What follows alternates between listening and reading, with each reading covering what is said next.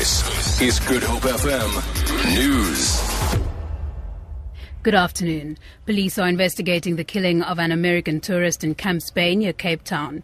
Details around her killing are still sketchy. Police say the woman in her late 30s was found dead in her hotel room yesterday. Police spokesperson Noloyiso Rwexana says they are appealing to anyone with information regarding the incident to come forward. The victim was found murdered in a room of a hotel in Camps Bay. Preliminary investigations led to the arrest of a 41-year-old suspect who is alleged to be of Guatemala. The suspect is expected to appear at Cape Town Magistrate Court today. The grandmother of one of the two men charged with the killing of a Cape Town policeman on the N2 near Macassar on Wednesday says her grandson has always been an aggressive child. 50 year old Warrant Officer Petrus Holtz was fatally stabbed after he stopped to change a tyre. Two men, both aged 21 year old, have appeared at the Somerset West Magistrates Court on charges of murder and robbery. Esterine Hendricks says her grandson's parents died while he was still young. Tandi Mawu reports. The case of Adrian Hendricks and Xavier Ryan was postponed to next Friday as both requested legal aid. They allegedly stabbed the warrant officer as he stopped after a tire burst. Esterina Hendricks wept softly as her grandson looked at her from the accused box. Police say there's a strong possibility that the two might be linked to many other robberies to motorists that have recently happened on the N2 stretch near Khayelitsha.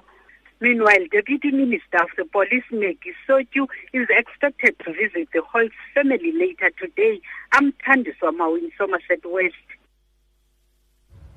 Retired former Judge Chris Nicholson says the judicial system in the country is not under threat. He says various statements attacking certain courts' decisions are uncalled for.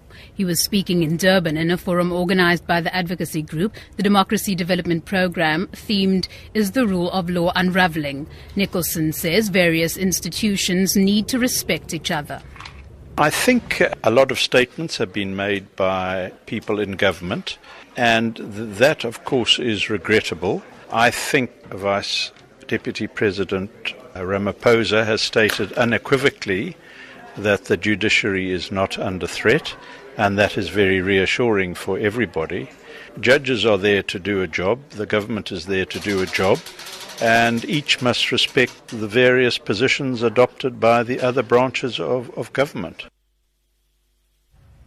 And finally, a group of homeless people are being pampered by George Correctional Services in the Southern Cape. They have had a hot shower, had their hair done, and will be treated to lunch. They will also join in a program of events in honor of Mandela Day, which will be addressed by Regional Commissioner Delekile Klaas.